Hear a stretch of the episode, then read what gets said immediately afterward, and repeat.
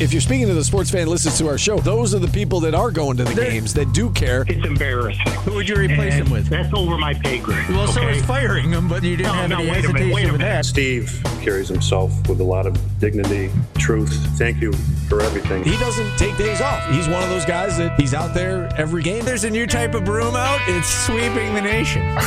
Are you Googling this? Oh! Protect our radio talent. You two are ridiculous. This is Orange Nation with Stephen Fonte and Paulie Sibilia. I want my name put first in the open so that when Steve is not here, which is now every day, it will introduce me properly. Paulie Sibilius. I love how the oh, I love how the open features Steve saying no days off, never takes a day off, always shows up. unlike I was him. just saying to you before uh, we started that when Steve first texted me, would you be able to fill in a few days over the summer? I was like, yeah, sure. I did not understand that his interpretation of the phrase "a few days" was such a generous one. uh, Stephen Fonte, not the Cal Ripken of radio, that's for sure. Very true. He's- Good to be here, though, Paulie. He is the Anthony Davis of radio, as uh, Jordan called him yesterday to his face, or was it Monday? One or the other. Big show today. Uh, we got a, a sound check coming up that is all dedicated to Ben Simmons sound. He's, he is uh, taking over the sports world, Ben Simmons. So we'll talk about him. We got Marc Edelman, a tenured law professor and sports ethics director, uh, an antitrust attorney who wrote an article for Forbes magazine that was great.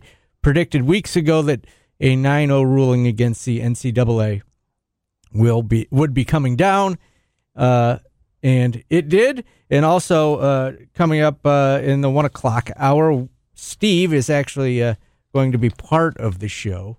He taped an interview with John Desko last week, so we will do a John. De- we will play Steve's John Desko interview to to wrap up the show. So he's not fully gone, I guess. He's gone in our hearts and minds, though, Paulie. That's what matters. Sal, the the ruling for the NCAA uh, or against the NCAA, I- I don't exactly get what it means about the the benefits. You're allowed to give more benefits. We'll talk to Mark Edelman about it. What was your initial reaction to it? Yeah, I mean, at first, when you just see the headlines or the ticker on ESPN, you're like, oh, so this is name, image, likeness, or this is finally paying college athletes. And then when you actually read it or hear the specifics, you, I'm kind of with you. It's like, oh, so you can get a laptop now, I guess. Like, I didn't fully understand. But the thing that did jump out to me when you look at some of the quotes from the actual SCOTUS ruling, a lot of the language is very different than what the NCAA has for decades purported to be the case as far as well amateurism is the most important thing and this is nowhere close to an antitrust case and we must preserve and protect the sanctity of college athletes and their amateur status. I mean you could see that the supreme court is very much laying the groundwork for some type of financial compensation for college athletes. And this is you know one of the many things that we'll talk about with our guests but i i almost get the sense that it's like the supreme court is giving the ncaa and all the schools their own opportunity to get ahead of this thing that it's like before we have to come back and do this again as it pertains specifically to name image likeness or how you compensate athletes financially and for the money that you all are generating. Like we're giving you the chance to interpret this ruling because quotes and phrases and legal theories will be pulled from it if we go down this avenue again. And we're already saying you're going to have to start paying them in some manner. I mean the fact that they flat out the supreme court flat out calls out amateurism and you know kind of the joke interpretation of it that the ncaa has and that they also explicitly point out how many billions of dollars NCAA athletics is making and how it goes to the coaches and the administrators and the conference, everybody but the athletes. So that's what jumped out to me. And I guess the fact, too, that it was 9 nothing in terms of a ruling. I obviously am not a legal scholar, but I cannot remember how often in my life would you ever you hear about something that the Supreme Court has ruled on. I cannot ever remember it being unanimous nine nothing, especially know, knowing how wide a range and wide a, I guess, legal spectrum this particular Supreme Court has. Yeah, uh, it, it is interesting, and I'll, I'll pull up the number. It actually happens a little more than I had uh, expected, and I had it written down, and I don't have it in front of me.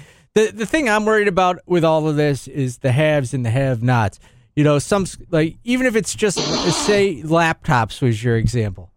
Uh, are mm-hmm. is, is Alabama's going to be able to give you a lot cooler stuff than you know Creighton is. Uh, you know, so there, there's schools that are going to be able to take advantage of this while others are going to be left behind is my biggest worry that recruits are going to look for the schools that have the most perks to give them you know the most benefits.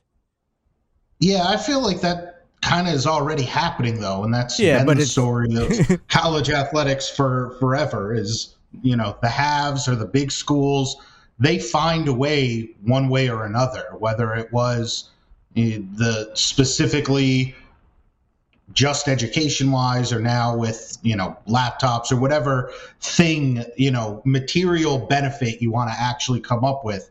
I think that the alabamas and the florida states ohio state oklahoma michigan texas southern cal like all those schools will still find a way one way or another. And i I don't know, and I, I wish that there was, I guess, some better way to to track this or you know, kind of get in the minds of every single recruit. But I don't know that there's that many recruits out there who, well, I was really thinking about going to Southwest Missouri Tech, but now that Alabama is offering me a laptop and an internship, I'm going there. Like I think the kids who are going to go to Alabama football or to Duke basketball or to Syracuse lacrosse, like those kids are still going to end up at the big schools and with the premier programs, and those programs are still going to find a way.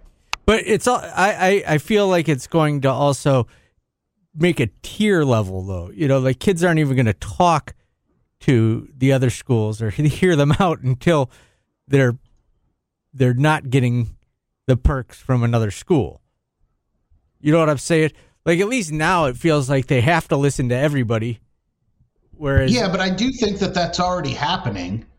I mean, even when kids quote listen to a particular school or put them on their board or something like that or their top 8, top 10, I still think that they in their minds are aware of like, all right, yes, this small Ohio Valley Conference school or this small MAC, whatever the MACs conference is that has like five consonants in it.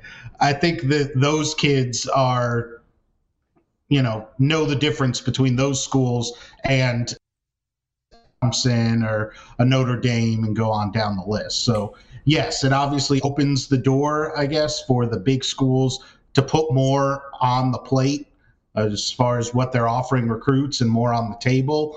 But I also think, too, I guess if it is right now, just with this specific ruling, if it all has to be somehow education based, I'm sure you can make the argument that for some of the smaller schools, it gives them a chance to offer things too, because maybe a school like, you know, Bradley or Creighton, or, you know, try to think of you know, a non-traditional power, certainly not a Power Five conference school. Maybe now they can say, all right, yeah, we can't pay the money that you know Alabama or Texas A&M is paying to kids, but if we're allowed to start giving them laptops or hooking them up with internships or giving them postgraduate scholarships, so they come here, they play for four years, and then they can stay for another three, four years, whatever the case may be, to pursue another degree, then maybe that does even give them at least something else that, all right, we probably weren't in the running with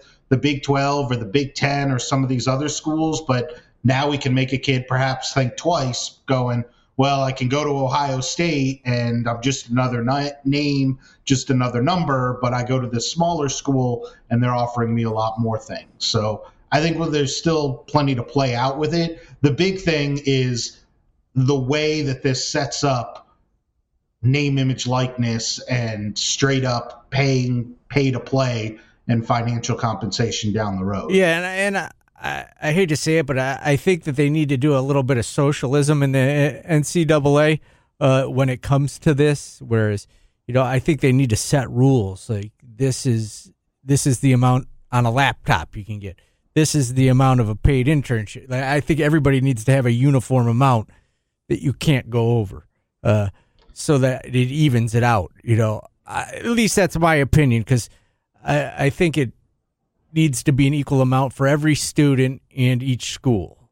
Make sense? Because I, I I just think yeah, but that's how we got to this position, anyways. Is they tried to put some type of limit on it, and I realize uh, you know a lot of it was the NCAA and its various administrators wanted to keep the biggest slice of the pie for themselves, but this is why we're in this position is because they tried to find some way to limit the compensation that college athletes could get.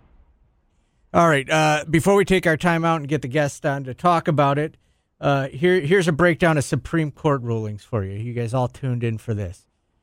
Uh, the ratio uh, of unanimous decisions since 2000, 36% of all decisions have been unanimous.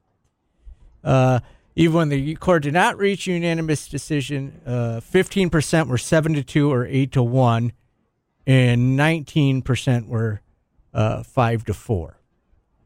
So there you go. It happens a lot more than you would think, the unanimous decision. Uh, that is surprising to hear. I guess for, for us, the you know average person, we only hear about Supreme Court cases when they're either directly related to our little world here in sports or when there's some type of controversy or something like that. So that's why we always hear about the 5 4 and 6 3 decisions as opposed to, I guess, the ones that the court is like, yeah, this is too easy. Like, don't waste our time. All right, we'll take our time out. Marc Edelman, tenured law professor, sports ethics director, sports gaming and antitrust attorney, will come up next and we will uh, discuss this ruling and uh, someone who probably can discuss it a lot better than Sal and I can. Next on ESPN Radio Syracuse, Utica, and Cuse Sports Talk on Twitch. On Twitch, Cuse Sports Talk and ESPN Radio 97.7 and 100.1.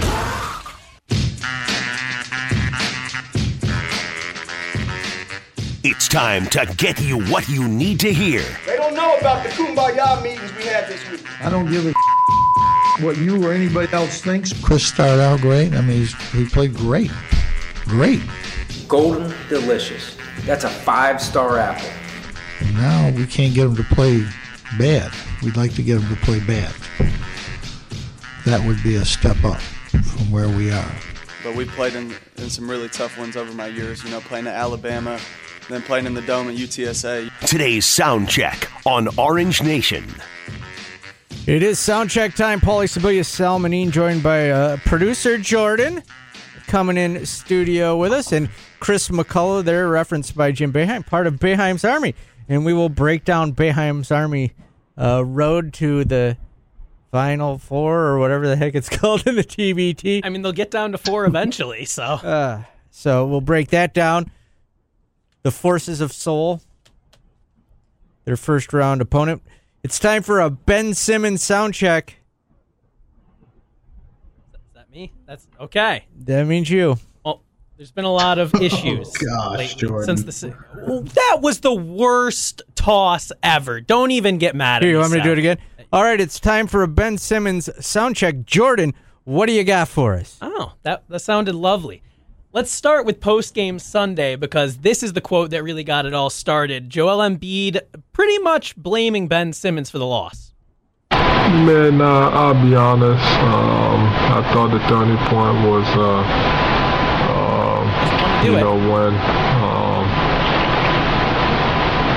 we, um, I don't know how to say it, um, but I thought the turning point was just, you know, we had uh, an open shot and, you know, we missed, uh, we made one free throw and uh, we missed the other and then they came down and scored. He tried so hard not to throw Ben Simmons under the bus. Well, there was also another turning point when he turned the ball over, throwing the ball across court that led to a layup that actually gave up the lead. So, well, you know. You're gonna blame Joel Embiid? No, I'm not. But if you're just going to pick one play to blame the game on, or yes, but call that the one tr- play was indicative of the problem that y'all had, especially four or five games of that series.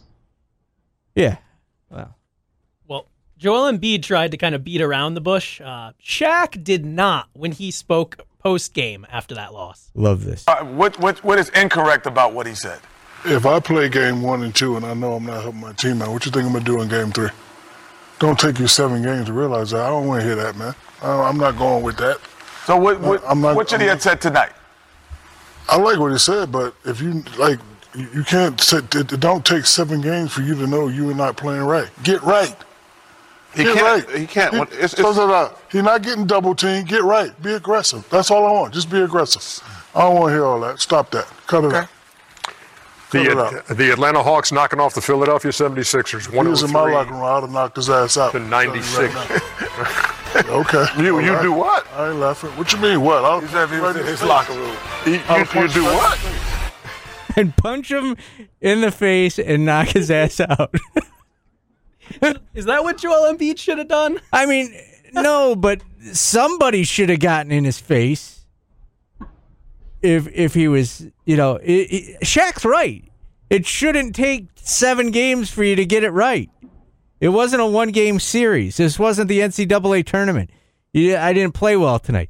You didn't play well for seven games. And I don't even know if you can call what he did the last four games playing. Like he was in a Sixers uniform, he stepped out onto the court, but I don't think he actually went out and played.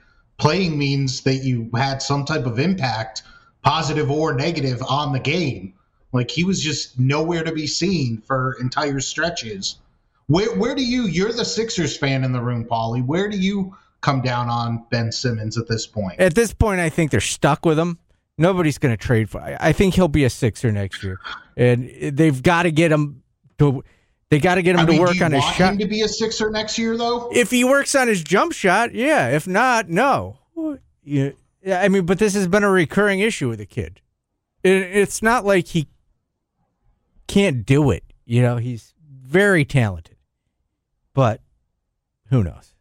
What else you got for us, Jordan? Yeah, you seem to think Ben Simmons has no chance at learning to shoot, uh, or you don't want him if he can't. But his head coach Doc Rivers has seemed to turn around his thoughts after the game. He said he wasn't sure if Ben Simmons was a championship caliber point guard. His tone has certainly changed. I'm positive uh, in Ben. I'm very bullish on Ben still. Um, and um, but there's work, you know, Mark. There are there is, uh, and Ben will be willing to do it, uh, and that's the key. You know, sometimes you have to go through stuff to see it and, and be honest with it. There's areas that he can fix quickly, in my opinion, or and get better and that will take him to another level. I look at this as a great challenge, but a best, definitely a doable one. I don't think the average person understands how hard it is to win. Um, you know, it's like uh, you guys didn't win it again. Neither did 29 other teams. Having said that, I believe we can, uh, and I do believe we can. The pain has to drive you, but the will to win has to drive you even more. That, that that's nonsense. That they don't know how hard it is. The Sixers should have won that series. It was harder for them to lose it, I think, than it was for them to win it, and they somehow found a way to lose it. Right? I guess. I, I'm just shocked that all of a sudden Doc Rivers. I think Doc Rivers realized that they are stuck with Ben Simmons, and he's like, "Welp, he's got some potential. Either that or the front office told him we're not trading him.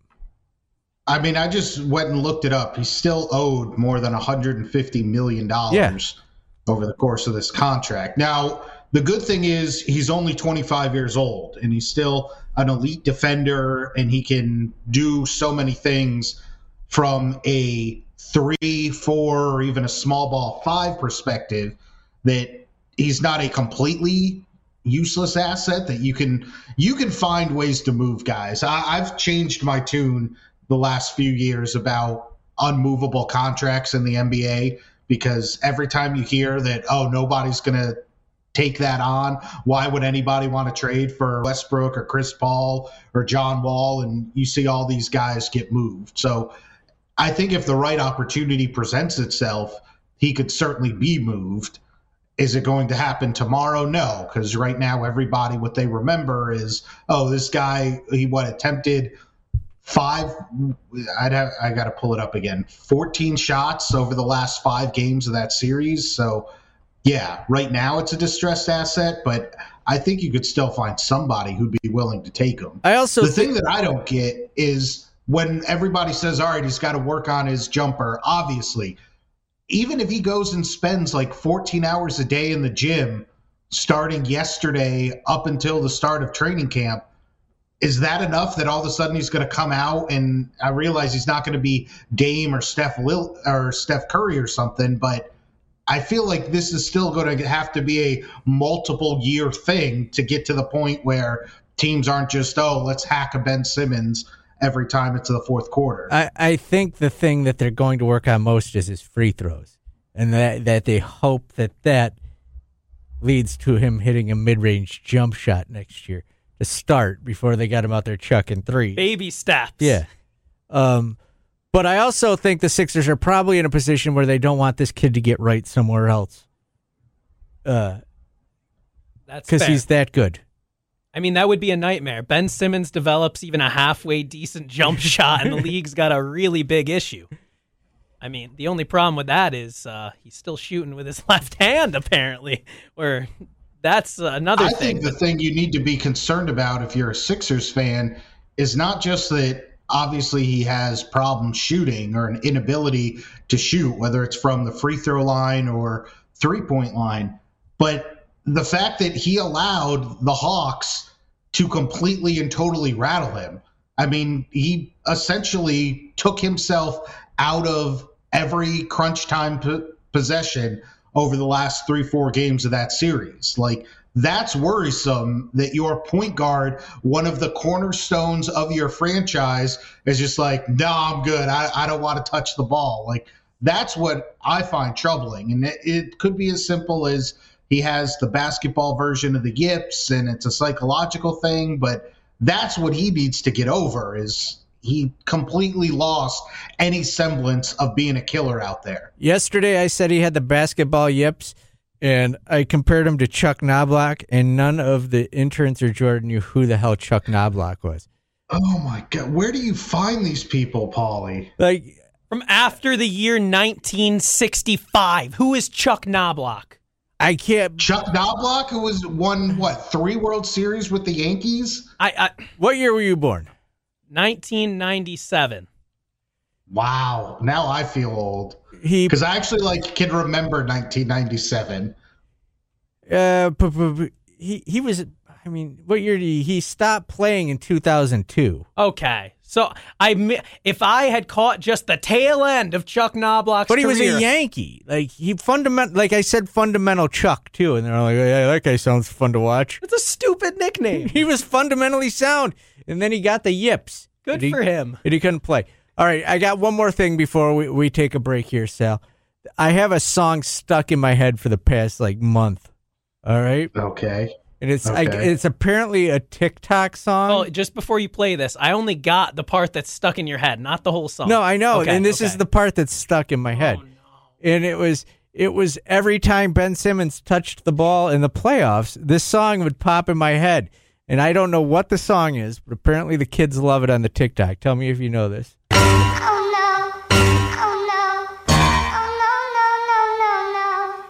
Do you know that, or have you seen a video with that? And you always know like something horrible or bad is going to happen in the I video. I only know I only know it from its internet fame. yeah, okay.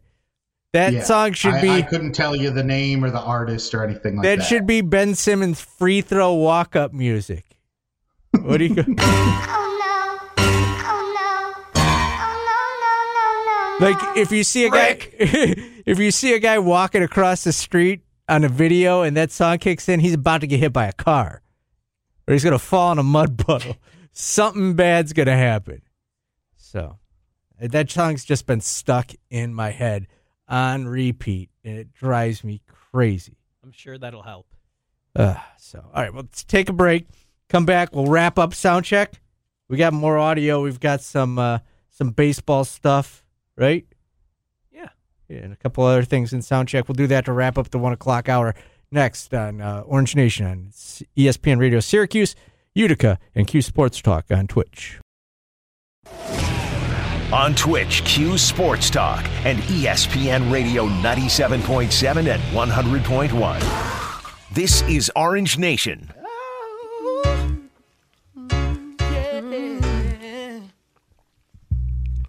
Okay, so it's Orange Nation, Paulie Sibilia, Salmonine, uh, Stephen Fonte out, Sal in. Uh, and I've been talking about this Oh No song that's stuck in my head from the TikTok. Wait, wait. I have a question about another song. Jordan, can you name the artist of that bump back that just played? That's a big pun. Good one. Nailed it. Am I right? Yeah. Nice. Congratulations. I got one. So, and you brought up an oh no moment in Syracuse basketball history uh, on the Twitch chat, right? About Scoop.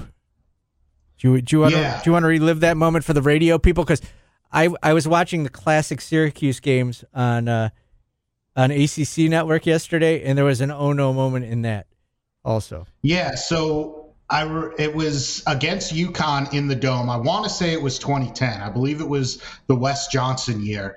And SU was up like one or two late in the game. Like we're talking less than a minute to go or something like that. And SU gets an offensive rebound. The ball like gets tipped out to Scoop, who was the backup point guard at the time. And Scoop immediately, upon getting this offensive board, charges into the lane against like three different Huskies. Sure enough, misses or turns it over, and UConn's got a fast break the other way. And you can feel inside the dome, everybody has this oh no moment.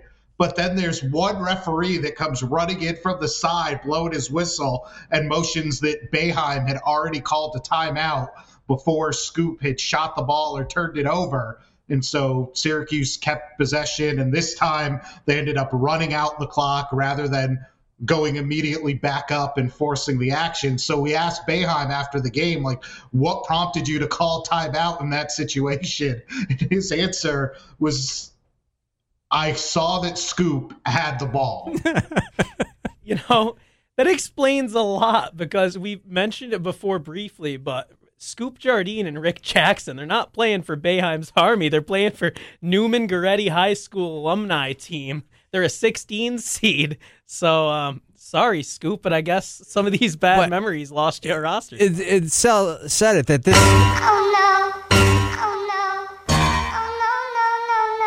Must play in Boeheim's head nonstop.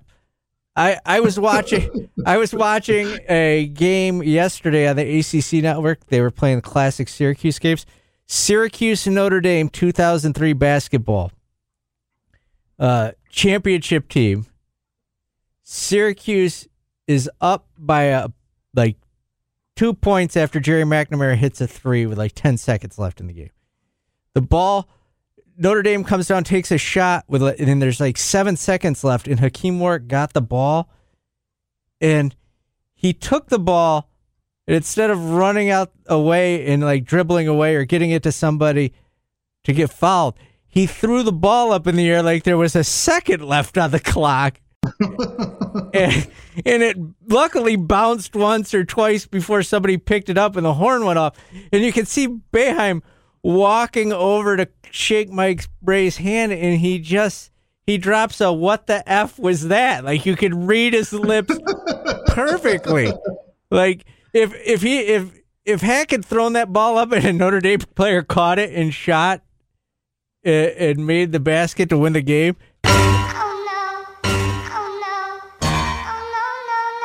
Like we look, this is this is a perfect segment that we need to figure out. Who are the players in SU history that most deserve that "Oh No" song being played Oh. in their coach's head? Troy Paul Harris is definitely.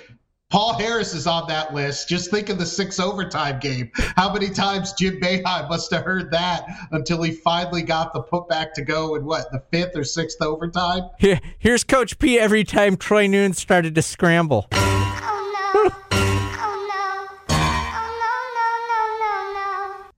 Yeah, who are the biggest oh no players? Scoop has to be on that list. Uh Troy Nunes. There If you ask some All right, people I just around here, looked they'd up say the- Joe the game. Girard. Joe Girard if probably you ask some people, I mean, you don't even have to ask him. I'm sure the Twitch chat has Joe Girard about a thousand times on it right now.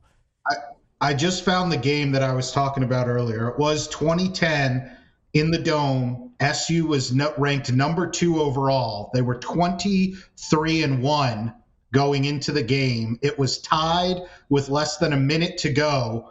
Scoop got a rebound, and then SU actually called timeout and uh, was able to then set something up and ended up winning the game on free throws late. But at one point, it was uh, Scoop before in the box score, it just says Scoop Jardine rebound and then Syracuse timeout.